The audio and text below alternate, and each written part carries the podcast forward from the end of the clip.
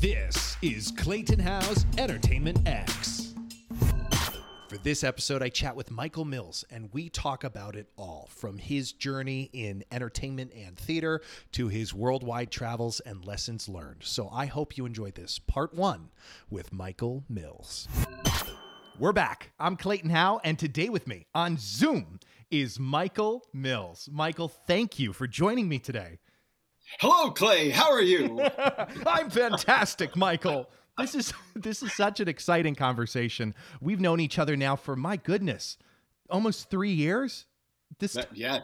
time flies, and we're working together. DDM Productions. We're going to talk about that and so much more. Um, I want to just let's just bring it back to the beginning of time for Michael Mills. What were your entertainment dreams growing up? Oh, to be the star of the show. It was as simple as that. I'm a third child, a very, very large Italian Catholic family. My mother was one of 13. She was a twin.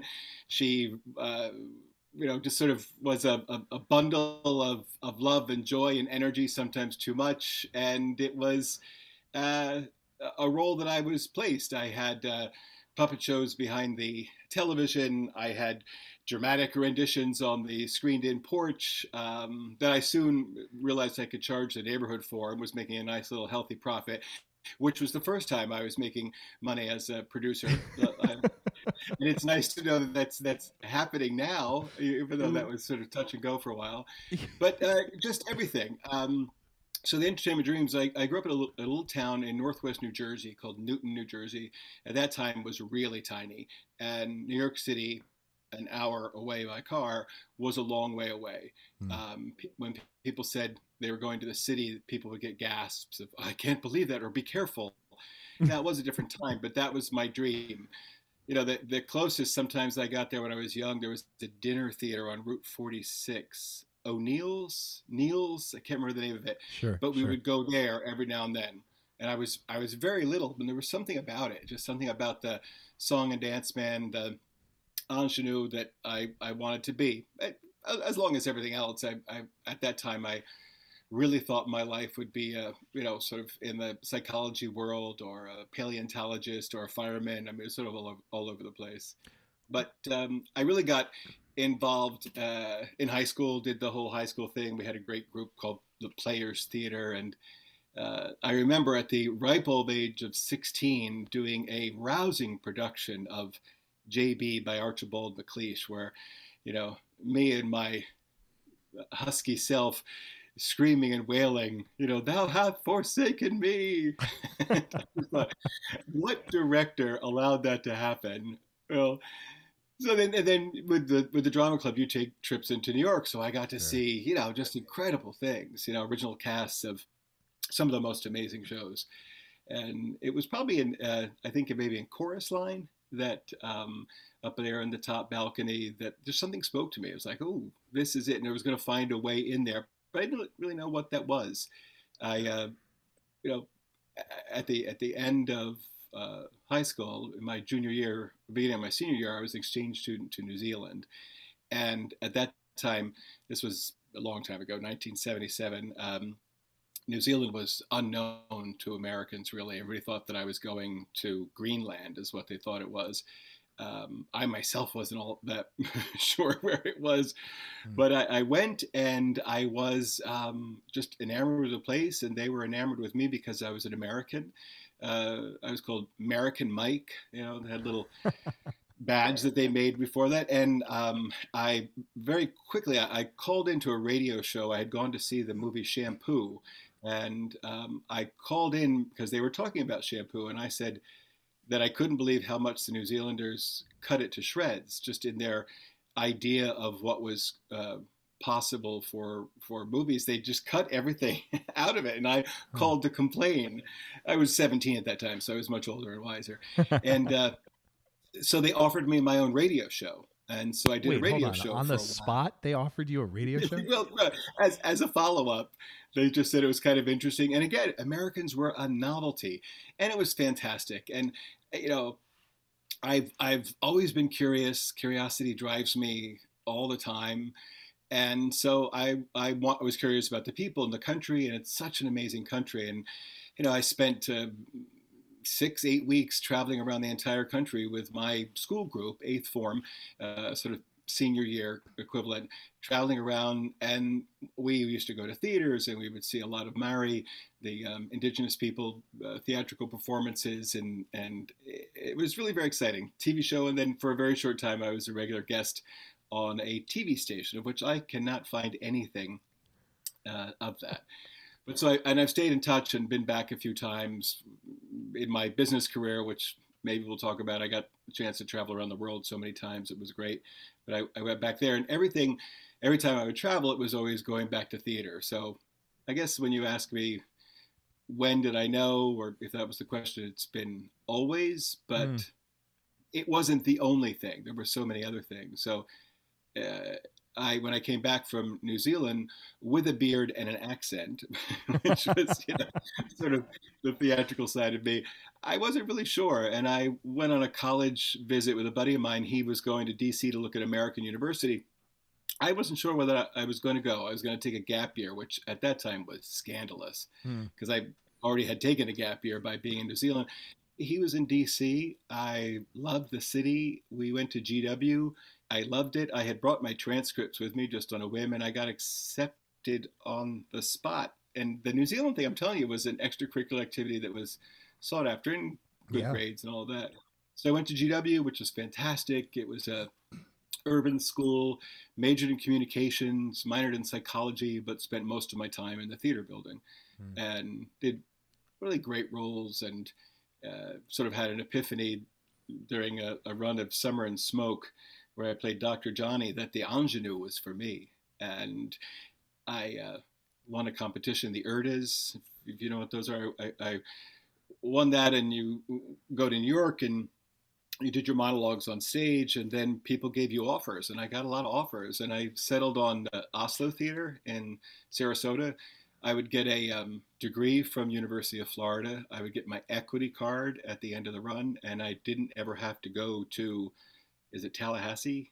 I think that's mm. where the, the main University of Florida is in Tallahassee. Yep. I would just simply stay there. And um, I, I got down there. Um, I was working as a clown in Washington, D.C. for a company called Town Clowns. We would deliver balloons and 10 minutes of unbridled frivolity by a, a, politically and socially incorrect clown was my character, Mr. Boffo. But it was great, and I was making a, a good living at it when I got to Florida, it was different. And I realized that's not what I wanted. I wanted to go to New York. So I packed up all my stuff in the car that I had just drove down in, went to New York and landed a sweet um, apartment on Washington Street and started becoming an actor in New York. And uh, goodness, I have I'll, so, I'll stop talking now. I have so many questions.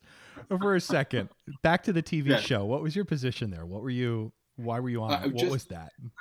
It was a just a guest commentator on on on, on the the Americans' perspective on all things global. So what around? Would you would well, you was, make it sound like? Would you just be completely honest, or would you kind of play it up a little bit and be like, you know? Hot dogs and hamburgers well, or something. well, yeah, that, that that was the thing. I mean, we had just come out of the. Yeah, you have to realize that I, I would go do speeches to school groups, and um, you know, I brought my. Uh, Cub Scout uniform and a jar of pennies, and, and that was all I really needed. Passing out pennies was Americans were really um, big, big deal, a big deal then. Most people would do their round the world trek after they graduated from college, stop in America and then go back to New Zealand and never leave again. So it was yeah. an exotic place. And I just I just commented on it was mostly light and airy things, festivals. I I taught my um, my school how to play American football. We had the Red Barons versus the Blue. I can't remember. Um, my father was great. He sent me footballs and rule books, and and, and I thought the cheerleaders had to be cheerleaders, and so that was the first time that they I was on TV was for that. And then uh, I introduced uh, Thanksgiving and Halloween, and it was in a little tiny town called Mount Maunganui. It was gorgeous, extinct volcano at the end of this peninsula. Lived yeah. on the beach, kind of where it started my passion for the beach. But it was just about my uh, around a lot of holidays um, and the differences in, in the holidays. Like they, they, had no idea what Halloween was. Mm. It hmm. was funny. We I told them that you go to house to house and explain trick or treating, and little did I realize I arranged ten different houses that we would go to, and had a bunch of exchange students. But when we got there, every single one of the houses had prepared a full meal and dessert. So they kind of, maybe in my enthusiasm, they they oh, they misunderstood or, or over understood. So a lot of to go containers, and there were some other Americans with me, so that, that was fun. But it was just commenting. I've always been always been curious and loved finding out about uh, different things and different cultures. The theater scene wasn't much hmm. um, in Auckland. There was a little bit, but yeah, the TV show was just me commenting on things that they thought I understood and knew about at 17 years old. Okay, that's that's incredible. That's an incredible story. The um and the other the other one that's standing out in my mind, clowning. Now, yeah, was that just was that just a, a, a, you know make ends meet temporary thing or is there a real passion for that is there stuff you learned about you know communicating and being because i mean that's an art form that i don't think many well, people realize is you know yeah and and you know um it, it, with all, all all fairness to the to the the uh, experienced clowns, I was definitely a sideshow clown. I was okay. you know, the primary business. I would do one hour shows for kids where I did a lot of sleight of hand and imagination and sure really just kind of sat on the floor and, and played with them yeah. um, but as a clown so you get a lot of attention and at that time i didn't get a lot of screaming kids i, have never i never really liked clowns hmm. um, but um, i got a little I, I Washington Post did an article on me. It was a, a, column called "The Day in the Life," and it followed me around for uh, a week in the life. It followed me around for a week in what I was doing, and yeah, I just I needed to make some money. I was a waiter at a restaurant on Washington Circle, and that wasn't making the money that I wanted. And also, I couldn't be in shows if it was at night. So I answered an ad in the school newspaper that said, Are you a clown? And it just simply had a phone number. Okay. I went and opened the front door, and this clown answered the door. like course. full makeup. full makeup, and and she was a silent clown, and uh, so then this woman comes cascading down the stairs in this huge, big, flowing white muumuu and this very extravagant, just big personality. And she said, Are you a clown? And I said, eh, That's what my mother says. And she said, Okay, do something to this. And she put on a, a sped up version, like a 78 version of um, So Long Farewell. So I did a little pantomime and picked up things around the house and ended up picking her up and twirling her around. And she said, Can you start tonight? and I, I picked out what I thought was a, a slimming costume, you know, vertical stripes, and uh, I was off. And I, I, had a Volkswagen. I, I, was driving a 1974 Volkswagen at the time, so I thought that was good. And uh, yeah, I just I would do deliveries. I would deliver balloons, read these kind of racy poems that were celebrating the event. I, I clowned at the White House twice, once for Ed Meese, who was in the whose administration was he? And I cannot remember. Reagan's, uh, probably, yeah. Um, I did the State Department. I, I, most of the restaurants in town. It was great. It was, and it and it made me almost as much money as I made in the corporate world, mm. which was very very silly. And it was a it was a job. But when I came back from uh, Florida, I, I picked it up again, and I, uh, then I said, oh, I got to get to New York. So I did the New York thing, which was good. And and that wasn't clowning. That was more serious. I had you know studied a lot and really loved acting, and uh, New York was tough. It was really tough. You know that. Yeah. And uh, I'm a I'm a more of a character actor, but I had fancied myself as an ingenue. So, um, oh, before I went to New York, I went to L.A. on a cross country trip, and I got a meeting with somebody at APA, the agency, and they fancied me as um, a young Pavarotti, and and Luciano Pavarotti had made a movie called Yes Giorgio that hadn't uh, been out yet, but they were doing a follow up, and they were considering me for his younger son, and so I had a momentary brush with fame, and then Pavarotti's movie came out and it tanked, mm. and the guy at APA would barely return my calls, and he told me go to New York because the way that you look, you won't be anything until you're you know 35, which I was 23 at that time. That was old. Yeah. So uh, no, I not went. yeah, I but went uh, yeah. yeah, because you know that that was my uh, that was my second attempt to get to New York. The first was in in college. I did one of the only uh, failed Hal Prince musicals at the Kennedy Center. It was called Willie Stark, and it was an opera based on um, All the King's Men, story about politicians in Louisiana. And I was a dancer because I learned ballroom dancing in New Zealand. Which I'll tell you that story another time. and uh, and the deal was is that the eight dancers, because the ballroom uh, they use ballroom a lot, and and I got directed by Hal Prince. It was fantastic. He was a genius, and just to see him kind of fade away as the show opened, and we were playing in the Opera House, so it's it's a big theater. Yeah. And uh, the reviews were devastating. I think I think the Washington Post just said why. you know, so uh, that's how they started the first paragraph. Or I, maybe I'm making that up, but uh, so I didn't get to New York then. So I went on my own and started the auditioning and did everything. Did the student films and Sure. I don't know. I was working at FAO Schwarz, the toy store at the time, and I was a personal shopper. Before that was a thing. Uh, it was just you know rich people that didn't want to be annoyed with picking up and carrying their own merchandise. So uh, I was uh, working with this guy, um, and he was buying a bunch of toys, and he said, "Why don't? Who are you? You're obviously too good to be working at a toy store. What, what do you really want to be?" I said, "Oh, I'm an actor." And he said, "Why don't you get a real job?" And I said, "Oh, you sound like my mother." And he said, "Yeah, well, here." And he gave me his number, and he said, "I want you to meet a friend of mine." And the next day, I met a friend of his who was an executive at Ogilvy, the you know Ogilvy and Mather, and I got a job there the very next day in their uh, booking department. So I would book experts and celebrities on TV shows around the country, and through a series of resignations, illnesses, and uh, breakdowns, I found myself at the top of the pile very quickly, running the department. I had, uh, I had, you know, a bunch of people working under me. I was working, I don't know, 12 hour days. I was just living in the office, which was a great office. And I even had a key to the executive washroom. I mean, it's how to succeed. It was Yeah. just fabulous. And I felt like, you know, I, I, I was still a clown, except I changed the clown suit for a suit suit um, that I would buy at thrift stores and, you know, had a sense of style. And, and um, I had had it. I was in the closet. I was angry. I was not healthy. And I just quit. I went into the office and I said, I can't do this anymore. Oh, I, I really went in to try to get a raise for this woman who was working for me who was going to quit. Mm. And she said, no. I said, no, you have to give this woman a raise. She's integral. She does it when I'm on the road. She does the work that's needed. No, I'll give you a raise though. And I was asking for, I think I was asking for $5,000 for her. Hmm. And she said, I'll give you a raise. I'll give you $10,000.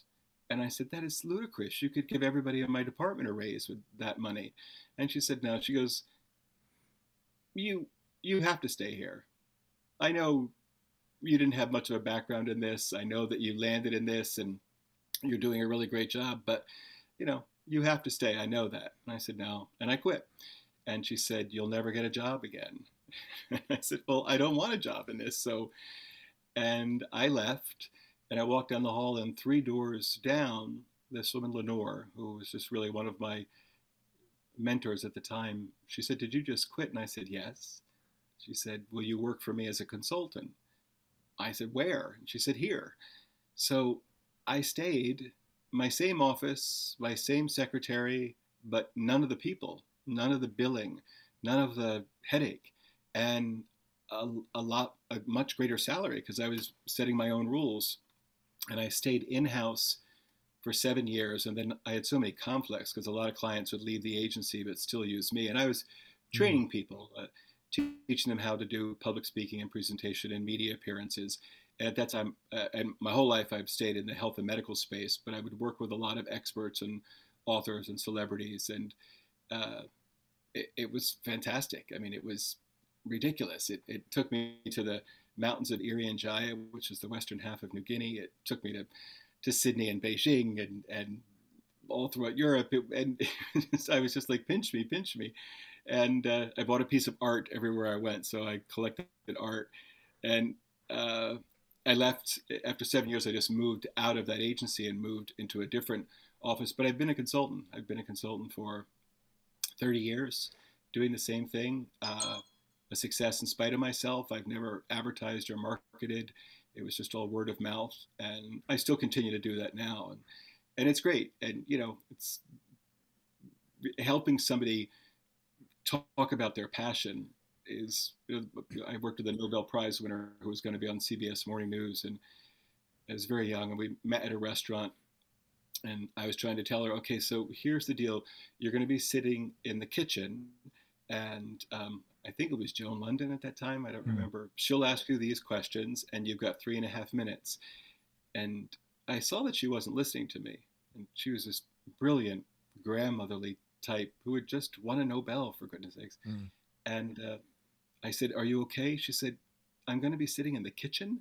And I said, "Yeah, they they do their health and medical segments in the kitchen because they liken it to to mom and health, and you know it's there."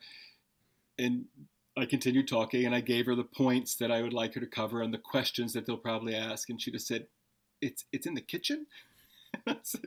it's in the kitchen and we really have to get over that. I said, you know, I, I said, let's make believe that it's a lab bench because it's about the same height. Yeah. And I just thought that was great because, you know, she had a, a, lifetime of work and I taught her how in three and a half seconds to tell her three and a half minutes to tell her story. Yeah. And the brev- the brevity of communication and what you can accomplish in that short amount of time is akin to a really good play or musical. You know, mm-hmm. you, the scenes are short especially in musicals. You know, oh, yeah. how much you have to convey in a short amount of time.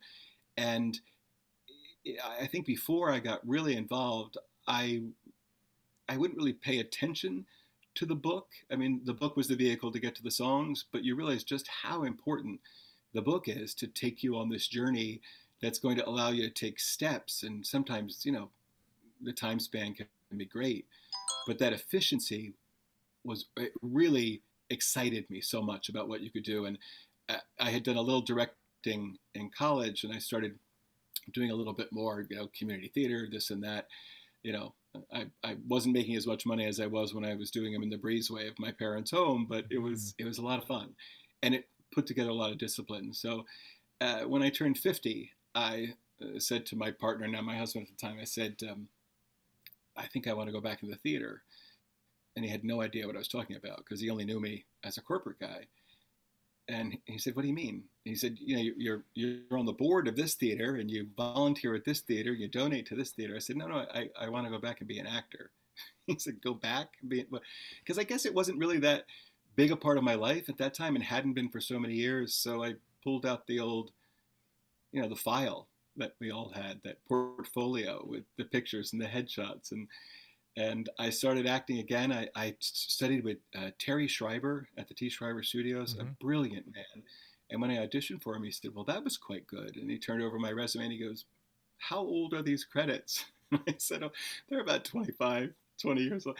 And he goes, "Okay, um, I'll give you three weeks if you can, you know, hold your own in the class." And he put me in the advanced class, and it was fantastic. It was mm. great. And I was a, an agent told me I was a fresh face at 50 you know that no one had seen me so yeah. um, it was good you know i uh, i i enjoyed it and the devastation of rejection that i felt when i was in my early 20s it didn't really matter it didn't it didn't matter at all i, I took the feedback constructive and i took the dismissal or the judgment as not my problem mm. i was was and am secure in myself so um, I realized that probably wasn't, you know, as much as I loved acting, you know, giving up that much of my time, I was still traveling quite a bit. I love to travel. Um, so then I, I went back and learned a little bit more about directing and started directing again and and did a little acting. I did a something in Westchester. I can't remember the name of the theater now.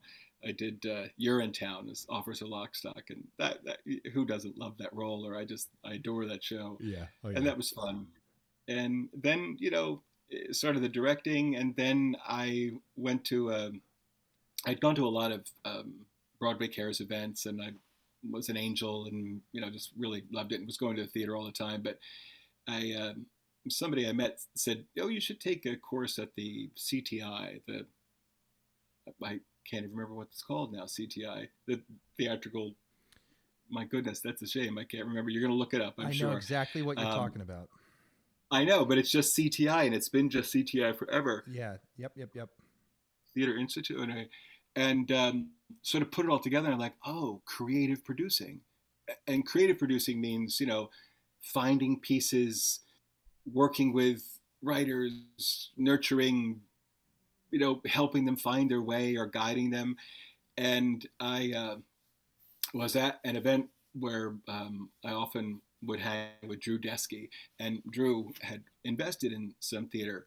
But I said, you know, let's let's do this. Let's um, let's do it. Let's go win a Tony. I said facetiously, and then we started. We did uh, Unexpected Joy at the York, which was a really good, interesting experience. And then I fell in love with Be More Chill off Broadway, and then went on Broadway, and that was a that was really quite disappointing and devastating. But Yeah. I think I knew um, it, it it had to take more than just. It really was a sense of passion and really sitting down and understanding what you were passionate about. And for me, it was young people in the theater. You know, getting getting people in that are not really there. You know, the, The ticket Three. buyers, like not the yeah. yeah, yeah. You know, not not not the people on the stage exactly. And you know, the the three young women who sat in front of me who sang along to every single word of the show, and it was off Broadway.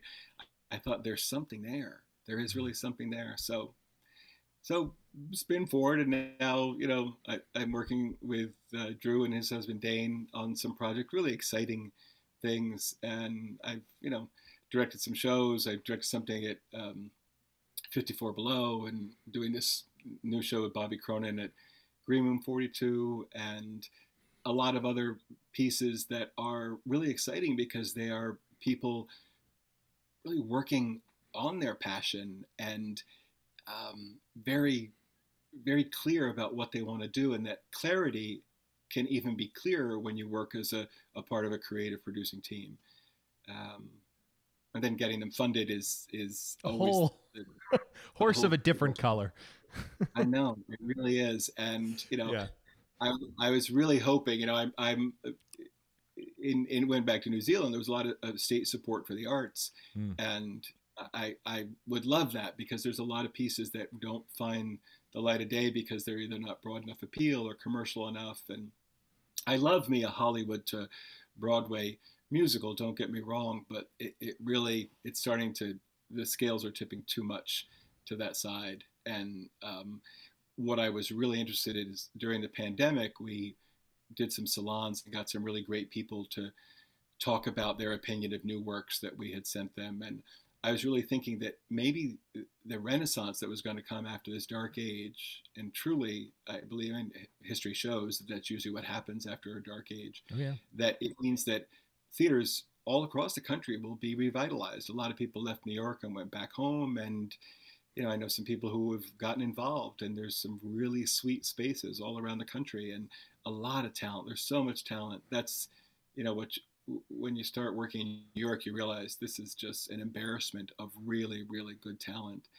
And like I helped that woman who didn't understand why she was sitting in the kitchen to talk about her Pulitzer or her Nobel, um, the same thing can be true. You know, the the author that wants to be in the biggest Broadway house, maybe it's not that. Maybe this is a an immersive piece, or Mm. maybe this is more of a regional play, or you know, maybe this is an off Broadway piece. And my goodness, being involved with you know Little Shop, which you know I was lucky enough to have worked with one of the leads on a show at the arena, and he asked me if I wanted to be a part of Little Shop. I've said yeah because I want off Broadway to be revitalized. It, it it's It's coming back. it. Yeah, I've noticed really that in the last four years. It's really it's turning. Yeah, and I, I think that little Little Shop and the success of Little Shop really shows that it is possible. Hmm. And you know, I I I want to get involved, and you know, there's all this real estate developments going on in the theater district, but I, I don't understand why we don't have a mandate that they have to. You know, some of them for as much space as they're giving, they have to support theater. Like I think that, you know, the one that's next going up next to the Imperial, they promised not to do any construction on Wednesday and Saturday during the day so the matinees could happen at the Imperial. I mean, that's that's a part of it, but I'm like, why aren't they forced to build a 99 seat theater, a 299 seat theater in that space as well? And why isn't that subsidized? And why isn't that encouraged? And why isn't that the price of admission to build um, these new buildings that are going up in really what is a, a sacred neighborhood that should be protected? Hmm. So that's a good I'm not point. sure how to do that. Yeah, I, that's a good point. There's it, it, it has to be, and Yeah. I think that especially in the blocks between sixth and seventh, there's a lot of development there, and the theaters are. It sort of looks like you know that little uh, pub. What's it called? Which by, one? by, by, by Radio City on 6th Oh. Avenue. The name is escaping me. Little tiny, beautiful brownstone building that was saved during the building of Rockefeller Center, which was huge. And that little tiny piece is such a rich piece of architectural history. Well, that's where the theaters are. And the theaters, you know, need to be protected and preserved, but we need new theaters and Yeah. we need more money to go into that. So I'm excited what's happening on 42nd Street, down you know 9th to 11th, and love to be a part of something that's new. That's, Curious. uh, Goodness gracious, Michael, this is like a warm up. I feel like we can go for another two hours. I have I have so many questions for you. First of all, Commercial Theater Institute, CTI.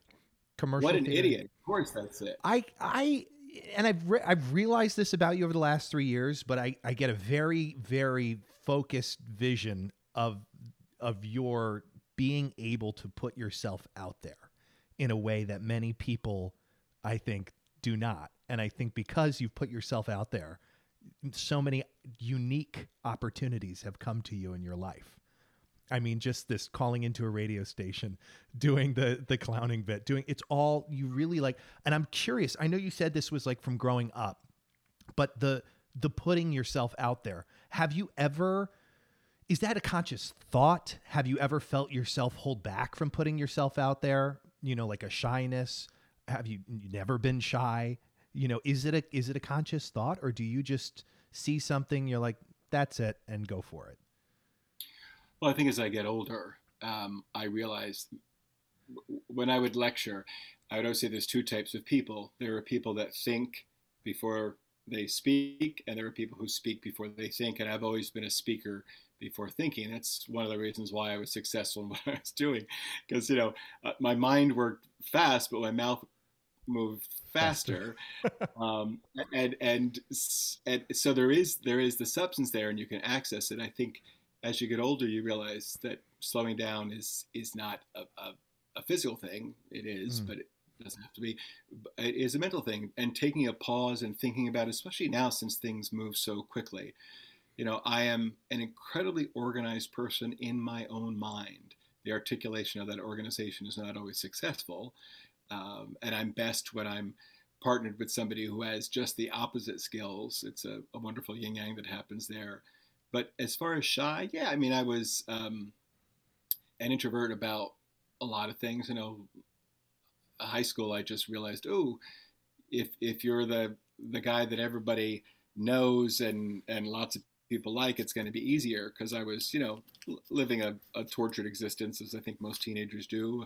You know, and it, when I grew up, being gay was not a, a positive option at all. I mean, there was in my town there were two gay men. There was uh, Mr. Richard and Mr. Henry. I think they were, and they were the two hairdressers in town, and that was like the only option. And they were openly made fun of in front of them, and both of the men seemed to giggle along with it. Sorry, that that was mean. Laugh along with it. Hmm. Um, so that process took a while. So I think I was shy, and I also I also landed in New York City in 1982, 83. Um, lived smack dab in the middle of the village, and you know, so I know a lot of people that aren't here anymore. Hmm. It was not. It, it was a devastating place. AIDS just ripped through the neighborhood and Hmm. ripped through one of the guys in the apartment that I was sharing. Uh, so, yeah, sort of coming into my own power about that. My goodness, now I, just to ride on the subway and see two 20 somethings, you know, I, first time I saw a man just sort of fall asleep on the shoulder of another man and no one cared. I was like, wow, that how that must feel and what the potential is because I know my potential was great because I felt much better about it than people who came before me. I think honoring that. So the question about are you shy about parts of my life, yeah, and being forced to keep some of that inside makes you uh, an introvert in that area. Mm-hmm. It's the, having, you know, letting that go and letting that go in my 30s was so freeing. So, yeah, I, it, eh, shyness. A lot of folks that take my courses too. That's they always say I'm, you know, public speaking is my biggest fear. I'm too shy for that. I'm too shy for that. Well, I'm like, okay, so let's do a bullet point outline of what you want to say in your mind. You know, you're, you're brilliant. You've done something. You're accomplished. You're making a lot of money in this blockbuster movie, and now you're endorsing a pain medication, or, or however mm. I get to see them. Um, but there's, you know, let's make it easy for you. So it's, I've always loved improv, but even the best improv artists a lot of times rely on the stock, on the character or the accent or the situation to go back to to kind of build a foundation. I love improv. That was I also that was part of my theatrical exploration was improving.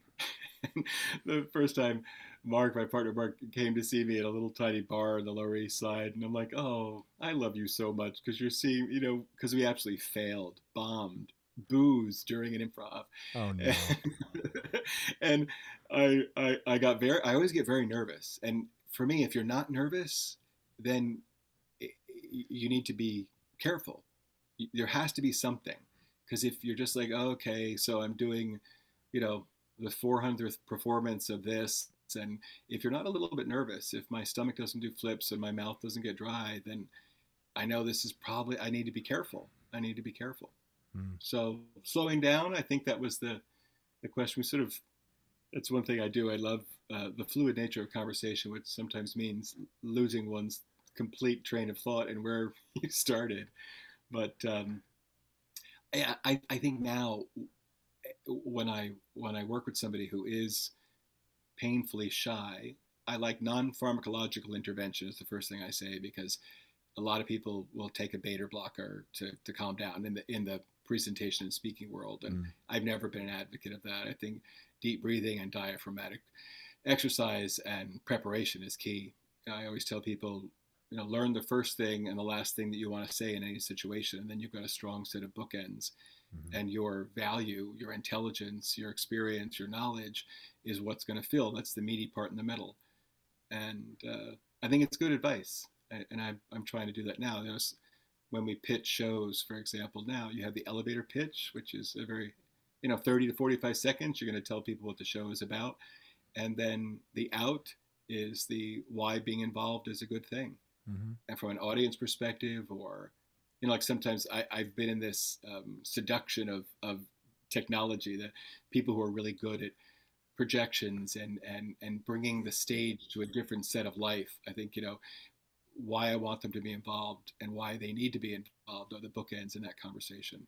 So I think I think theater and, and for me during the pandemic it was the merging of a lot of different aspects and and parts of art. So it's theater and film and television and live capture and, and audience interaction and immersive pieces. I think they can peacefully coexist in the same space, um, but you know, judiciously. Uh, that sounds like a real mess. What I just what I just pitched in terms of theatrical experience, but I think people want to, you know, they want to lean in. It's a thing I really like. That it's the Hudson Theater, right? It used to be a um, yep a corporate space that I had done lots of presentations in, and they made it into a theater.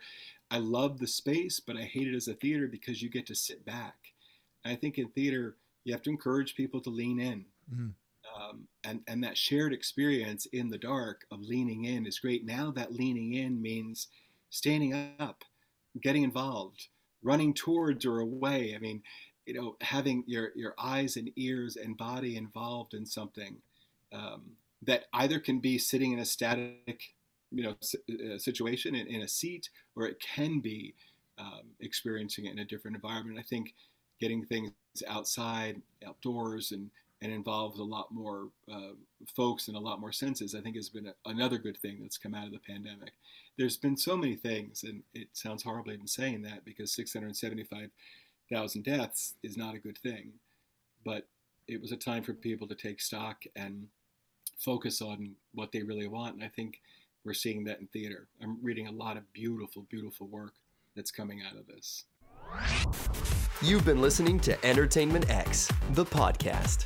You can follow Entertainment X on Instagram at underscore Entertainment X underscore. If you haven't yet, go to Apple Podcasts and subscribe, rate, and review this podcast. Join Clay next week for another curiosity conversation on Entertainment X. Thank you for listening.